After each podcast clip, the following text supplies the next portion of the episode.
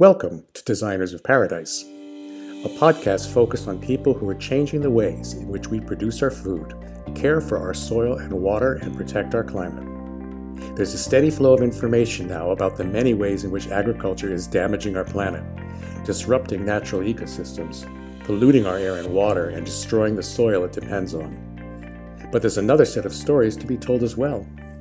These are the stories of the people dedicating their time and brilliance to reversing the impacts of our industrial food systems.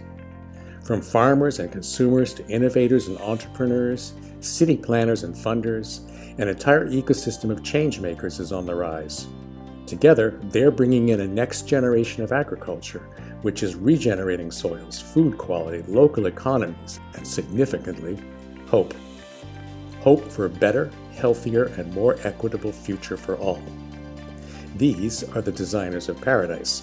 These are people who see paradise as the natural condition of a world in balance, where our collective activity feeds the land and consciously works with nature to rebuild the abundance that supports all life, including our own. I'm your host, Eric Van Lennep. Designers of Paradise is produced by RASA, the Regenerative Agriculture Sector Accelerator. Please subscribe for Designers of Paradise at iTunes, Overcast, Stitcher, or wherever you get your podcasts. I'm speaking today with Kathleen Draper, the U.S. Director of Ithaka Institute of Carbon Intelligence. And it seems to me a really kind of timely conversation. We're looking, we're sitting here in the beginning of August now in a week where the world news has I won't say it's been permeated because there's been political stuff that is is grabbing most of the attention, but it is certainly, I think, receiving far more coverage than than years past in terms of the just um, global impact of uh, warmer temperatures and um, the connections with global warming. Um, incredible floods in Southeast Asia, uh, forest fires across the Arctic, um, and of course California. And that's that's just the tip of the rapidly melting iceberg. So so to me that seems uh, very timely um, that we would be having this conversation around something called biochar, which Kathleen will explain more to us, and which, in my mind, and um, obviously in Kathleen's, holds fantastic promise for helping to bring that carbon back out of the atmosphere where it's an overload and put it back into the ground where the earth has a system capable of handling that. So, welcome, Kathleen. Thank you. Um, maybe you could just uh, start off by giving us an idea what you do at Ithaka Institute and um, and then an introduction into the promise of biochar. And, and, I guess we need to define that too, because nerds like me are, are, are rather versed on it, but I don't expect all of our listeners to know what that means.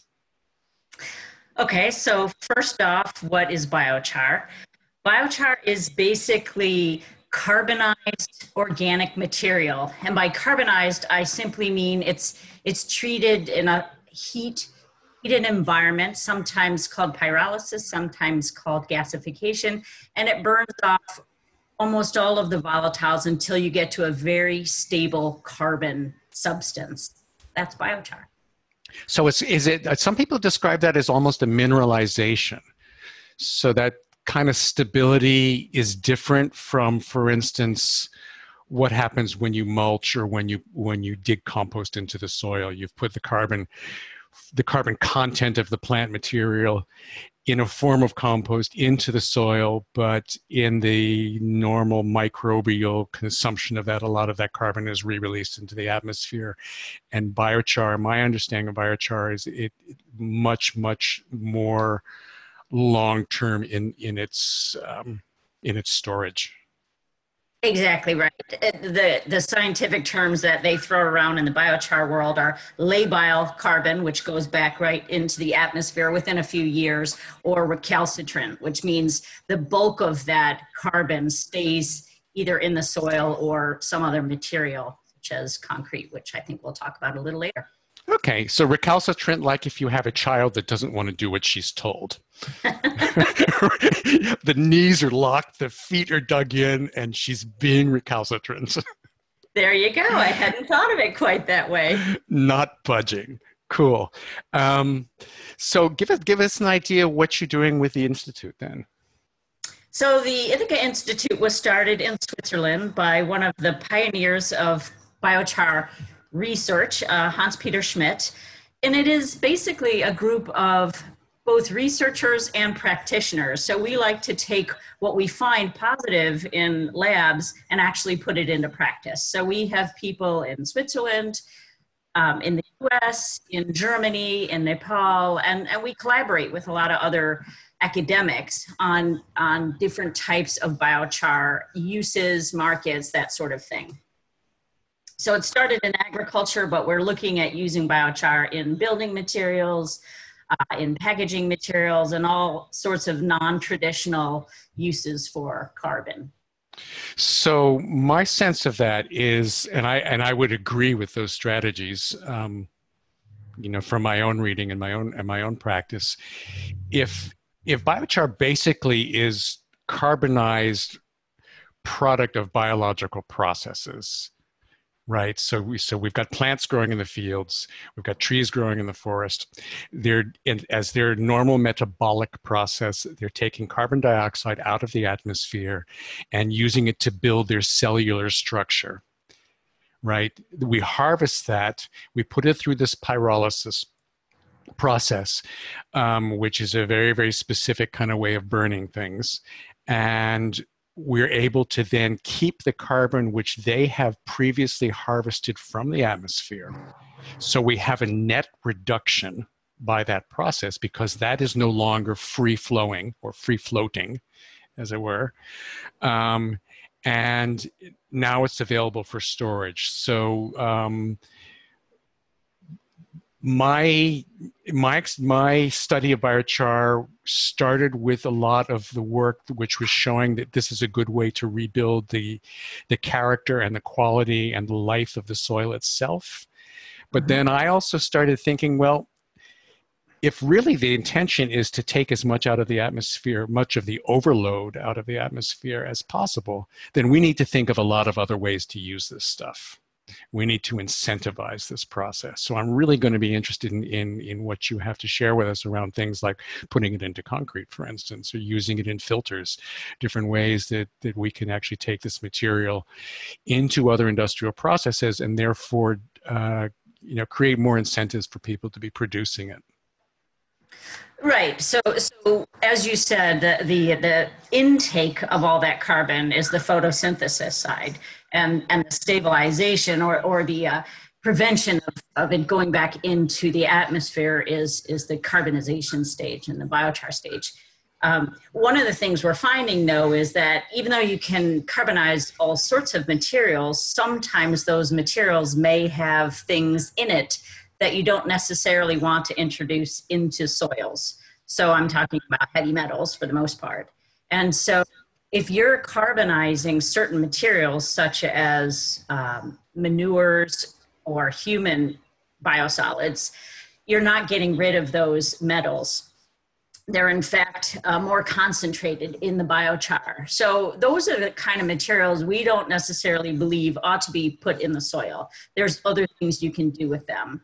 And concrete or asphalt additive is, is one example of that. So, for instance, I, I know there's not, or, or, maybe you'll correct me on this. My, my impression is, is there's not many um, cities which are taking this uh, seriously yet as a part of their waste management strategy. But we could be creating biochar from, for instance, urban sewage. Yes right? And so we, we're recapturing and, and, and stabilizing the carbon content of that. But as you say, we've also got this cocktail of heavy metals, especially since we're at the top of the food chain. We're also accumulating everything which has been added into that system before it got to our plates, um, and then concentrating it in the sewage. Yeah, and more and more communities are restricting what you can do with that sludge or the biosolids if even if it's treated in a digester some of the things that are in there are are going to get out into the environment. And so a lot of people don't want to put that in soils especially if they're using those soils to grow food. So a lot of it's getting sent to the landfill at, at high cost. So taking that, drying it, and then converting it into a biochar substance makes a lot of sense from a waste management perspective as well, since you can decrease the volume of it by more than 50%. This is this. Sorry. This is all quite complex, I think, for people who maybe just just hearing about this now. Um, we'll come to the book that you're working on in a while. Um, but in the meantime, uh, if people want to sort of do a crash course on this, where would you send them? Uh, there's a couple of places. Obviously, the Ithaka Institute has some resources under the Biochar Journal. We have some articles there that are written for a non scientist. The International Biochar Initiative has a huge repository of research available. I also host uh, various webinars on different biochar topics. You can find out about those through the International Biochar Initiative. Uh, or you can come to the conferences that are sprouting up all over the world these days. The next one's in the US, in Delaware in a few weeks, but Europe often has them, as does uh, Asia. So I'll post um, when when we put this live um, online. We'll make sure that there's links there for Ithaka Institute and for IBI, um, and and probably a few other things as well. Um, let's let's let's bring it back to this week's headlines and and the climate chaos which is finally starting to be acknowledged i hope not too late.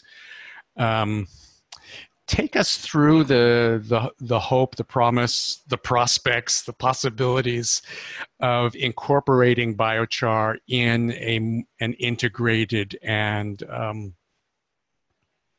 more holistic strategy towards turning around what what we've dumped into the atmosphere?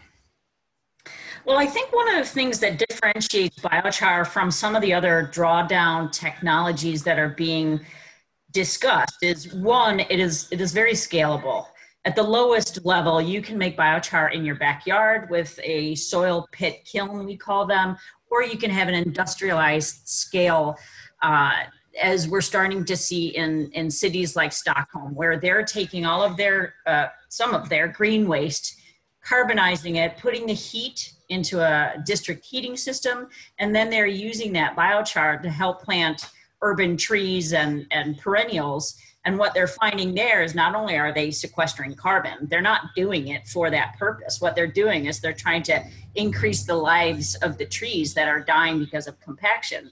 And as an added benefit that they had not even anticipated, they're finding that the quality of the stormwater that goes into the municipal wastewater treatment plant is much improved because that biochar is holding on to some of the toxins that uh, get into the stormwater from the road system. Uh, and the quality or the quantity of the stormwater is reduced as well. So so they're finding all sorts of benefits um, to biochar production and use in urban environments. But I think the other thing to, to that differentiates biochar from some of these other technologies is that in rural environments, in developing world scenarios, it can help um, satisfy some of the United Nations Sustainable Development Goals, such as reduced um, hunger, renewable energy, uh, cleaner air. We're trying to convince farmers that instead of burning crop residues right in the field to quickly convert it to the next crop, carbonizing it with these mobile units makes a lot more sense and they don't get fined but they can convert it into a, a slow release fertilizer if they blend in manures and, and other nutrients so i think like I said, it's very scalable and, and it offers multiple benefits beyond carbon sequestration. So, if I was a backyard gardener and I was thinking, well, this sounds kind of intriguing, but um, I don't know if I have time to do, to you know mess around with this. Um, I, I'm not really really convinced. What what are some other what are some other reasons that I might want to make my own biochar or maybe get together with uh, a group of other gardeners and, and make a quantity and then divide that up amongst ourselves? um, beyond just the fact that we care about the climate and we want to do our part? Okay, I'll give you an example. One of the things I have been doing in my yard is uh, it's covered by a certain invasive species. And it's one thing to just cut it, but if you don't get rid of it beyond cutting it, it's going to keep proliferating. So burning it is one of the few options you have to prevent its spread. So I I carbonized this honeysuckle, which has taken over my backyard. Uh, so that's a very good reason um, to to convert something. But it's as easy as when you have a bonfire with your friends. If you just treat the fire in a specific way to keep it from going to ash, you can actually make biochar when you're cooking marshmallows. So again, it's it's not really done for the purposes only of making uh, stable carbon, but you have all these other benefits in sharing a fire with friends. So it, it, it could be as simple as how you can how you actually stack the fire or how you light the fire, and how you feed the fire. Yeah. Uh huh. Uh huh. Um, you mentioned that Ithaka was was based in Switzerland. Was it? It started. Yeah. Yes, really. And so, what brought you? Were you part of the the setup in Switzerland, or or were you have you all been based in the states? Nope, I'm based in the States. And a few years ago, I think it was back in 2013, I was part of the US Biochar Conference Planning Committee, which was held in Amherst, Massachusetts. And I headed up one of the streams for the conference and was getting speakers from all over the world. And one of the people that I had as a speaker was Hans Peter Schmidt. And, and I was so impressed with everything that he was doing he participated via video conference that I said to him, you know, if ever there's an opportunity to collaborate from across the pond, I would love to be a part of that. And so ever since then, we have been collaborating on different initiatives that he's got going on. I led a group of people over to a project that he had in Nepal uh, several years ago, three years ago. Um, and I'm hoping to do the same for a project they have just started in Cuba. Uh, it's a nationwide project looking at all of the um, excess biomass available in Cuba, and then we'll look at different ways to carbonize it and different end uses for each of those different materials. Uh, and then I'm hoping to bring um, a, a, group down there next year to see. so, so, so, a project on the scale of a nation, albeit a Caribbean island, um, and not the size of the continental United States, for instance, but some, you know, a, a, a, nation, a national project involving biochar. Is the incentive also around uh, having an alternative uh, way to generate more energy? Because I know that's a byproduct. Absolutely, yes. Whether that's heat energy or electricity, that's very much a part of the financial and environmental uh, value proposition for biochar. Are you finding that that um, entities such as, well, in, in the case of Cuba, a nation, but maybe in the case of other areas, they could be cities. Are they those who are showing interest? Are they coming with this idea of kind of combined energy and carbon as as, as a goal? Some are. It's really interesting how diverse it is in terms of what triggers different uh, countries or cities to be interested. It, it, it, can be waste management, maybe the primary thing. It can be heat. Uh, it can be simply, um, you know, trying to um, figure out what to do with all this excess biomass they have um, in, in, terms of turning it into something that provides jobs. So everybody has a, a slightly different perspective on it. In it's as much about reducing air pollution uh, from the crop burning as it is creating a material that can mitigate a problem with metals, heavy metals in their soils. And in, in terms of the nations which have signed up to the Paris Accord uh, for climate, um, any of them taking this seriously as, as part of the formula for, for kind of meeting their goals on carbon sequestration? Uh, the one that I recently found out is taking it the most seriously is actually Norway. Uh, I was leading a group of 40 people on a biochar study tour in Austria, and Norway sent 11 or 12 people from a, a big multi year project where they're looking to understand how much biochar production and use can help them meet their reduction targets. Um, and, and I think they want to tell that story beyond Norway, but first they're really trying to understand what they have in terms of available biomass, how much energy they can get out of it, and, and what they can do with all that biochar.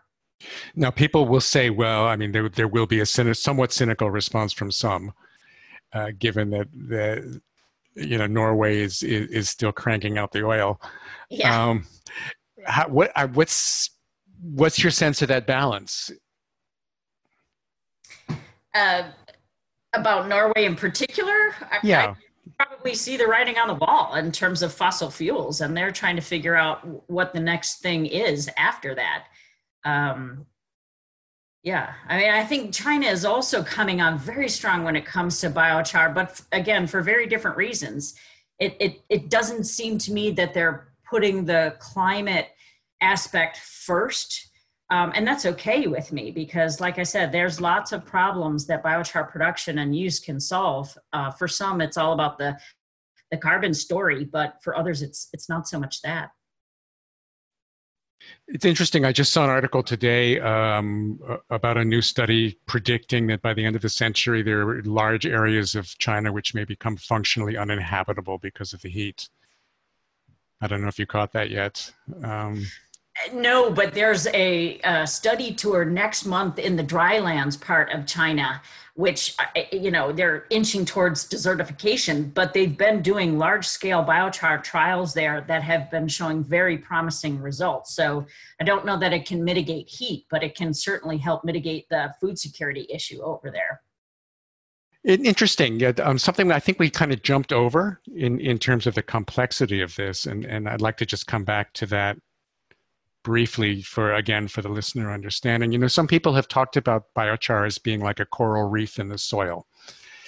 Um, and its ability to not just sequester carbon but it's also its ability to, to hold and re-release both nutrients and water um, is part of the benefit that it that it offers to farmers and I, I suppose foresters as well on a longer term kind of basis.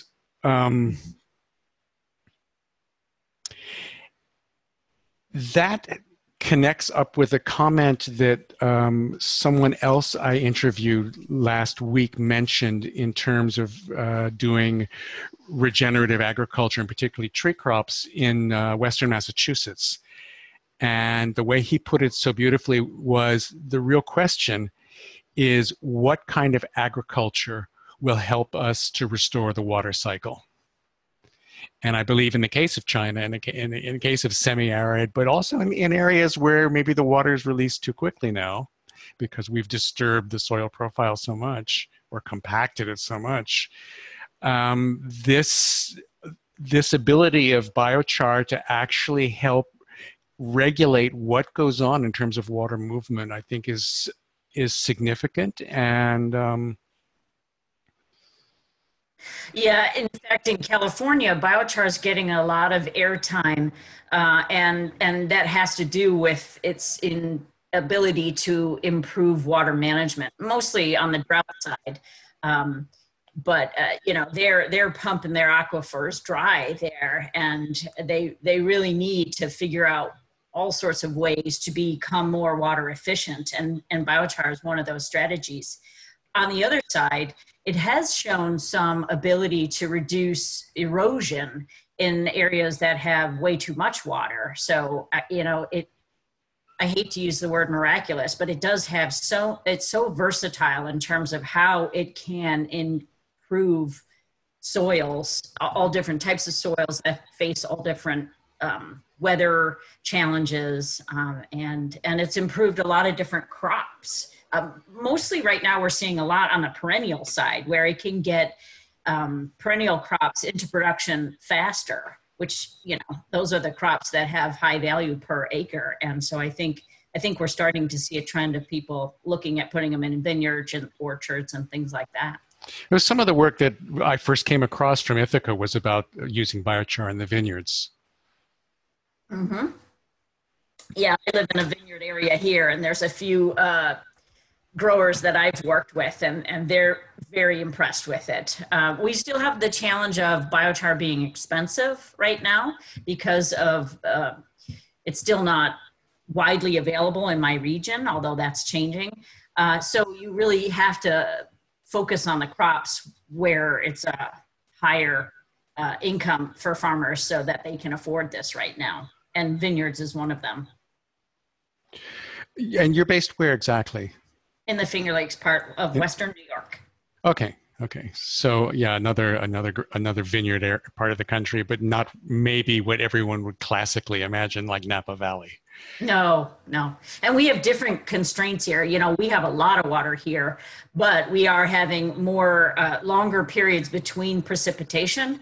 Uh, and we don't irrigate here at all. So farmers need to have something that helps get them over that extra week of drought um, because they're not putting irrigation in yet, but they need to, you know, do something to help their uh, vineyards. Yeah, so it's it's that kind of sponge-like quality of, of the biochar particles that can help with that, right? Mm-hmm. Exactly. Uh, a nice image I like to use with people when I'm trying to explain that is if if you can picture like a microscope or even just a highly magnified image of a piece of wood or or even you know dried plant and and you see that cellular structure. And then imagine that being maintained or retained after it's been carbonized. Mm-hmm. Then it it, it, re- it, really has the porosity that you would find in a piece of sponge. Mm-hmm. and and it continues to provide that physical the physical function of you know that's possible when you have a porous structure. Yeah. We're going to take a break now. So stay tuned. We'll be right back designers of paradise is made possible in part by mind and media over the last quarter century the writers, producers, storytellers, and media specialists at Mind and Media have spearheaded a multitude of engaging and complex communication campaigns. Mind and Media is a proud supporter of the work being done by the wonderful and passionate people of Rasa, who are engaged in the creation of a regenerative future for generations to come. Find out more about Mind and Media at mindandmedia.com. That's M I N D A N D M E D I A.com. And now, back to Designers of Paradise and host Eric Van Lennep. Welcome back to Designers of Paradise. Today I'm chatting with Kathleen Draper from the International Biochar Institute. So you mentioned that um, you know as we discuss this, and I'm and I'm I'm realizing the kind of short amount of time we actually have for these podcast interviews, and the complexity you know, which for me is part of the wonder, you know, because I, I mean, you said like you like don't like to use the word miraculous, and I use it all the time for biochar myself. I think it's pure magic, um, but it's nice to have magic substantiated. Um, and and you mentioned that you um, was it webinars that you run online as well for, for to help people understand this. Yes. So the last one I did was on uh, using biochar to mitigate um, diseases. So I interviewed a, a, woman who is from Israel, and she talked about the research side of that. And then previously, I'd done one with two speakers on using it in mineland reclamation. I've done them on using it with the biogas industry. Uh, so all different topics. Okay, and and we'll we'll put a link there for that as well um, when when we publish this, so that people who want to follow some of your more in depth um, explanations can go, can then go there. You said that you you said that you and Albert Bates are working on a new book. Yes, it's called Carbon Cascades. It should hopefully be out this fall. Uh, our publisher is Chelsea Green Publishers out of Vermont. And what we wanted to do is talk about the non-soil applications of biochar. So we cover a lot of ground, so to speak, uh, in terms of using it to displace other materials that may have a carb- high carbon footprint, may be non-renewable, or just um, costly. So it's being used in everything from um, supercapacitors to displace uh, um, rare earth metals like silver to asphalt, where it's helping to improve certain properties of asphalt in terms of um, heat resistance and rutting resistance, and even things like rubber tires, which currently use uh, carbon black, which is made from a dirtier kind of uh, sour gas. So we're finding that researchers are really um, taking to heart this renewable kind of carbonized material and looking at all the different things you can do with it. Well, that, and that's brilliant. As, as we said at the very start of this, uh, you know, the more that we can incentivize people to use this material, then the faster we'll be able to draw the excess carbon out of the atmosphere and, and, and work back towards restoring the natural balance that the planet maintains. Um, that doesn't give us, you know, a pass on continuing to produce and burn fossil fuels. But as we rein that in, and it seems like that is happening simply because the economics of alternative energy production are starting to tip the balance.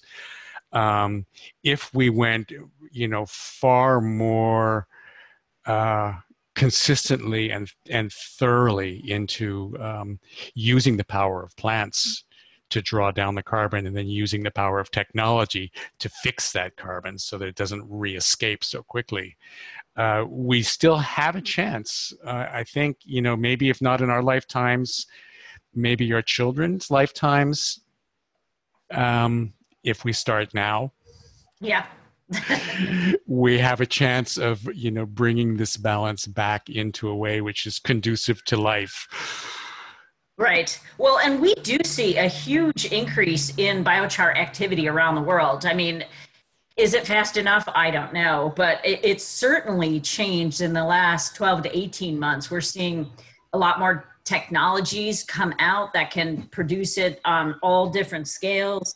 And we're seeing this, this growth in why people are interested in it. Like I said, it's, it's it's not so much about the carbon. Sometimes in the era of Trump, we whisper about that, but now it's about waste management. So it's it's it's taking off. Like most things have a tipping point, don't they? Yes. And and do you think, in from what you're watching, because I'm watching a lot of stuff at the same time, and, and you're really focused on this, um, do you feel like like biochar understanding and interest has reached some kind of threshold?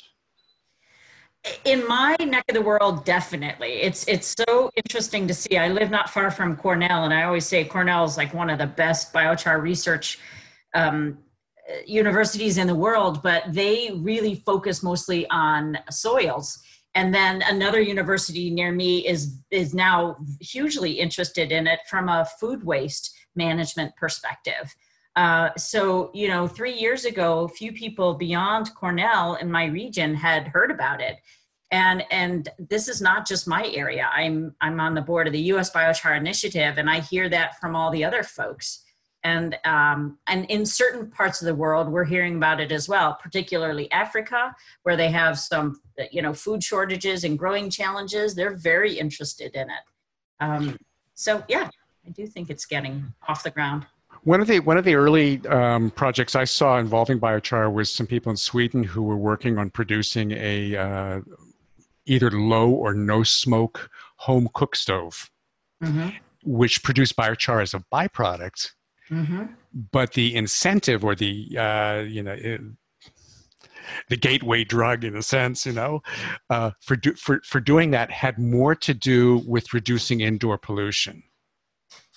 Exactly. Yeah and like I said, there's these different triggers that get people pulled into this thing, and and oftentimes they don't know what to do with the biochar. You know, you say, yeah, you got this great byproduct, but what do you do? And so we're now showing people, yeah, you can use it to filter water that contaminants from, you know, pesticides, or you can put it in your soils, or you can make bricks out of it. There's there's so many things you can do with it. Um, take us take us a little deeper into the, some of some of these things that are really surprising, like tires and concrete and asphalt and and um, you know the the kind of heavier industrial processes. Well, we're, we're, that we're still on the very early stages of understanding, you know, how much, what are the right recipes, what what are the properties within a biochar that matter for these different end uses. You know, there's there's chemical um, properties, there's physical properties, and for each different end use, something else matters. So for filtration, it's, it's very often surface area. For um, concrete, we're, we're not quite sure yet. Particle size has a lot to do with it, but one, one quality about biochar, at least initially, is it can repel water or be hydrophobic. Um, and that's not necessarily what you want when you're making concrete. So we're, we're trying to understand how to change these properties to make them more useful um, and improve certain qualities within, say, concrete. We're finding that it can improve things like tensile strength, it can reduce curing time, it can provide self healing um, in the right doses with the right kind of biochar. But that's kind of technical, and we're still just learning about that. Same thing for asphalt, same thing for uh, replacing carbon black in tires. That's still early days, but but super promising. It gives me a lot of hope. Self healing and concrete. I know. That's where the miraculous it, it does come in. so so what does that look like? Um, it has something to do with the, the, the matrix that biochar uh, helps build within the concrete, that it can either repel some of the uh, things that cause the, uh, the um, cracking, but it can also help reduce spalling when concrete is uh, exposed to fire. So. So a product of fire can help make something else more fireproof in a sense. Yeah. Yeah, yeah. that's right back to the miraculousness. um, you'd also mentioned to me that there's an upcoming conference. Yes, it's being held in Wilmington, Delaware. And the interesting uh, aspect of this conference is there's a lot of uh, focus on stormwater management for the Chesapeake Bay area, which has been polluted by uh, you know farms that have just way too many nutrients going into the water there so their big focus this year which is unusual for biochar conferences is you know how can we best use biochar to um, heal some of these problems caused by agriculture. I like that a lot. I'd like to see a lot more conferences with that really hands-on kind of local focus as part of the bigger you know the bigger conversation yeah. What's interesting is one of the workshops is by a group of folks from the University of Delaware that have been using, doing testing along highways of using biochar to absorb some of the toxins and the salt that uh, washes off roadways so that it doesn't do further damage to the environment. And, and they, they benchmarked using biochar against 20 plus other stormwater management techniques and it came out in the top two or three, I want to say, from a price perspective. Um, and they even said in some cases it's the only option because other options require a lot more land than is ever going to be available. So I find that sort of thing really promising. I think that's incredibly promising. I love the fact that it's happening around the Chesapeake Bay too, because it's got such a. I tend to think it's well known, but I'm also aware that, again, you know, just uh, people who kind of nerd around on, on on these sorts of things you know we have a different view of the world and, and, a different flow of information so maybe not so well known. But the you know the the the amount of coordination and focus and intention um, and intensity that has gone into recovering the watershed for the chesapeake bay has been absolutely amazing over the last 20 years. Right. I mean it's such it's such a um, it's it's a project which really shows what's possible. And of course that estuary is one of the the richest in the world you know before it was destroyed. So there's there's a an economic and some kind of an environmental justice issue too you know long deep and deep justice multi multi generational justice in terms of doing everything possible to bring this back to health and i love the fact that biochar is now coming into the into the um, the formula for doing that and and in such a way like i said where it becomes part of the agenda of what could otherwise just be an informational kind of event. Right. Yeah. I think it's absolutely st- stupendous. What is the date for that conference? August 20th through the 23rd. So that's coming right up. That's like a, in three weeks, really, isn't it? Yeah. And, and are you one of the organizers? Or are you just inputting into the, the content? I have been part of the uh, planning committee. I'm hosting one of the workshops on how to understand biochar analysis and how to modify biochar properties. And I'm giving a talk on biochar use in concrete and composites. And I'm moderating and I'm on a panel and different. Beautiful. Things. And is, is this is this being pitched more at professionals and academic researchers, or is this something the layperson would gain from as well? It's interesting. They just published some demographics of who's already signed up. And uh, I think they've shifted away uh, more and more from academics, though we may probably have about a quarter of the attendees from academia. But that there are a lot of folks from government now, the DEC, uh, and a lot of people looking to enter the biochar business or industry, either from the you know production side or sales or use. Uh, so yeah, it's a pretty diverse group. Beautiful. Beautiful. So this is this is the point in the interview where I like to ask two things. Um, first, I I, would love to know what drew you into this so deeply in the first place. so, so I call this my biocharmed moment.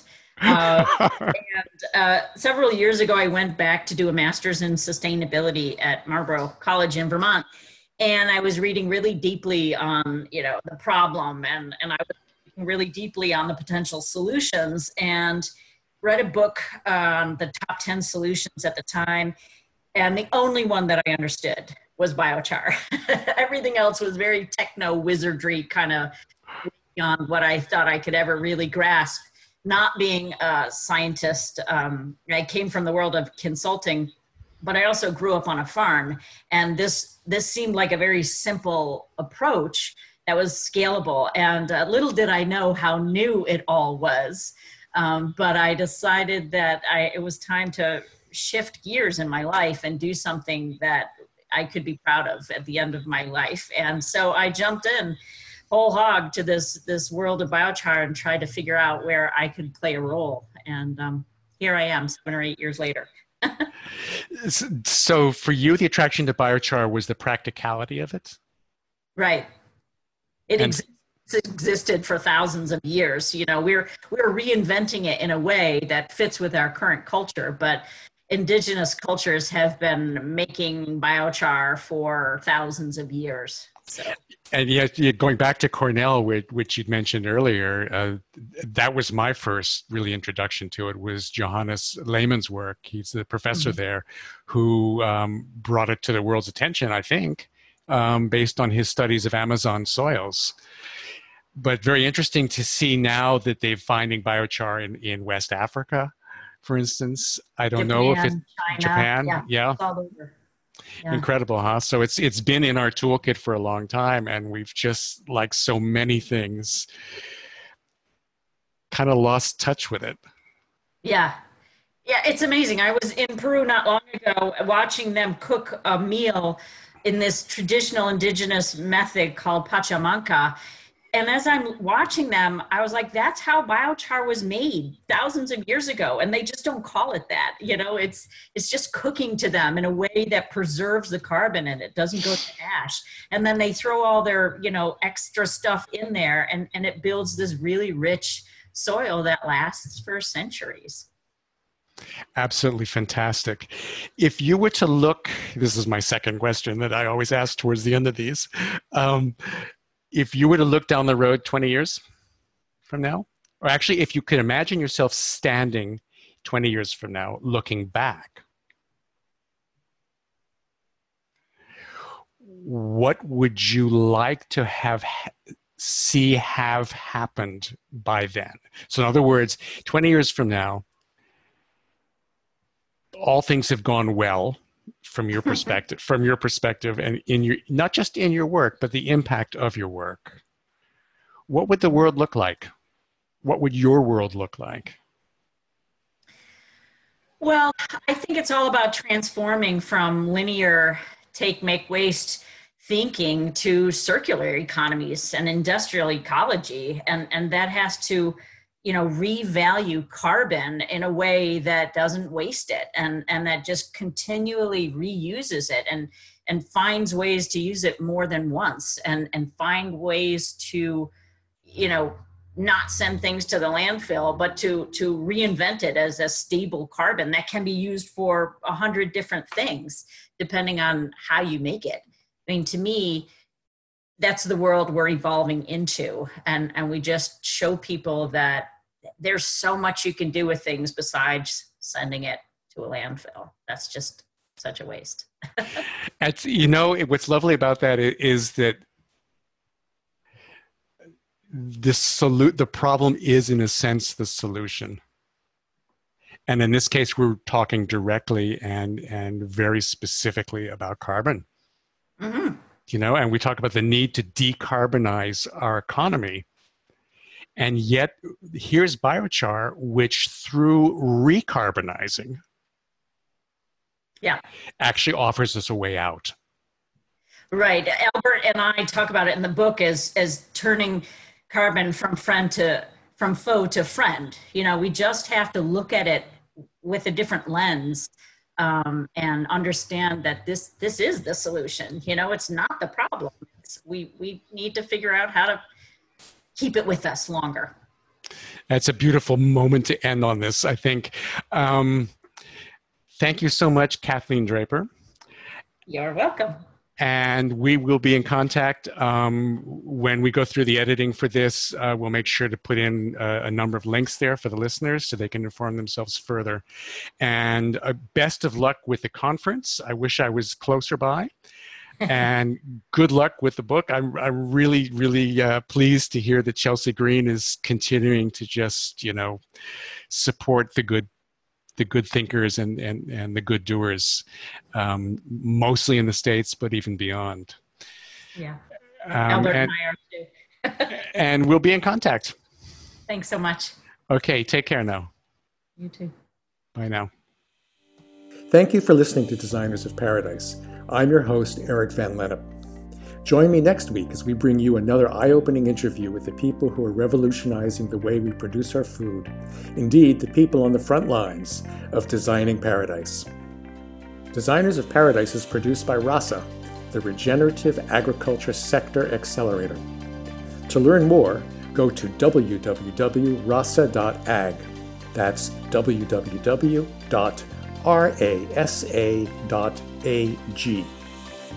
If you have any ideas you'd like to suggest, such as folks we should be talking to or a specific topic we should cover, hit me up with your ideas on Twitter at Greenheart. That's G R E E N underscore H E A R T, Greenheart. We'll see you next week.